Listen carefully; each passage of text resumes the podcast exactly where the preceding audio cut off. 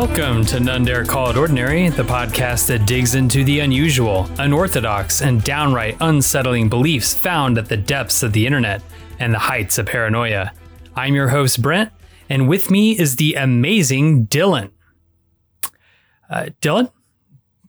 Dylan? Um, wow.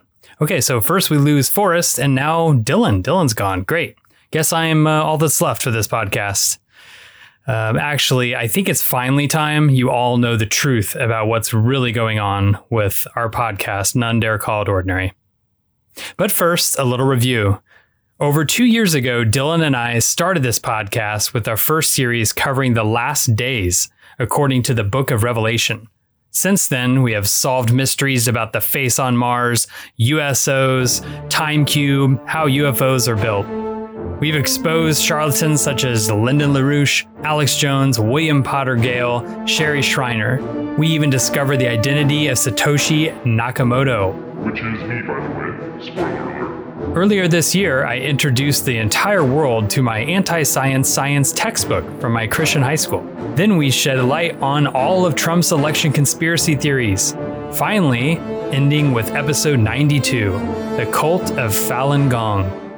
Sadly, we didn't even make it to our 100th episode milestone because suddenly we went dark.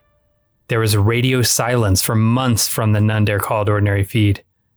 Now, as fans of ours are aware, we are passionately against social media. We recognize it as doing much more harm than good in our society, creating digital warring tribes and basically destroying our very minds.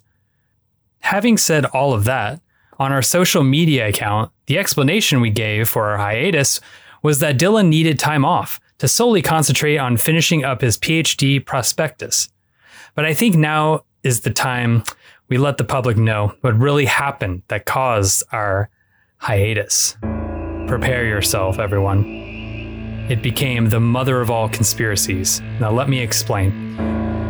It started the night right after we released our final episode. I was on the phone with Dylan. Dylan, using his demonic 5G network, suddenly fell into a deep coma. I lost connection, but was later informed by Bishop Lewis of Dylan's condition. So I immediately flew into Detroit only to find him completely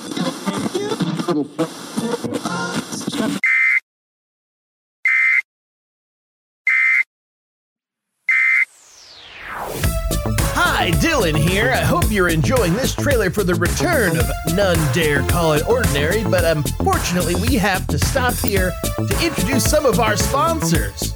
Have you ever had problems sleeping, or eating, or finding a job, or designing your website, or getting enough audiobooks? That's why we use. You get a free month subscription to all these services by using our promo code NDCIO666. That is NDCIO666. And everyone who signs up gets a free exsanguination and trepanation. what a deal!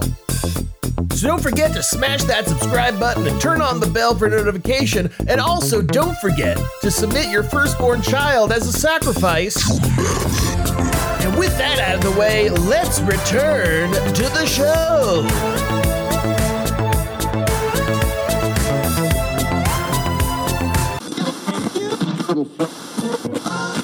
That's how Dylan was eventually found curled up naked outside of Frank Dux' dojo. So now that you all know what really happened during our hiatus, we can finally move forward with some of our new ideas for episodes.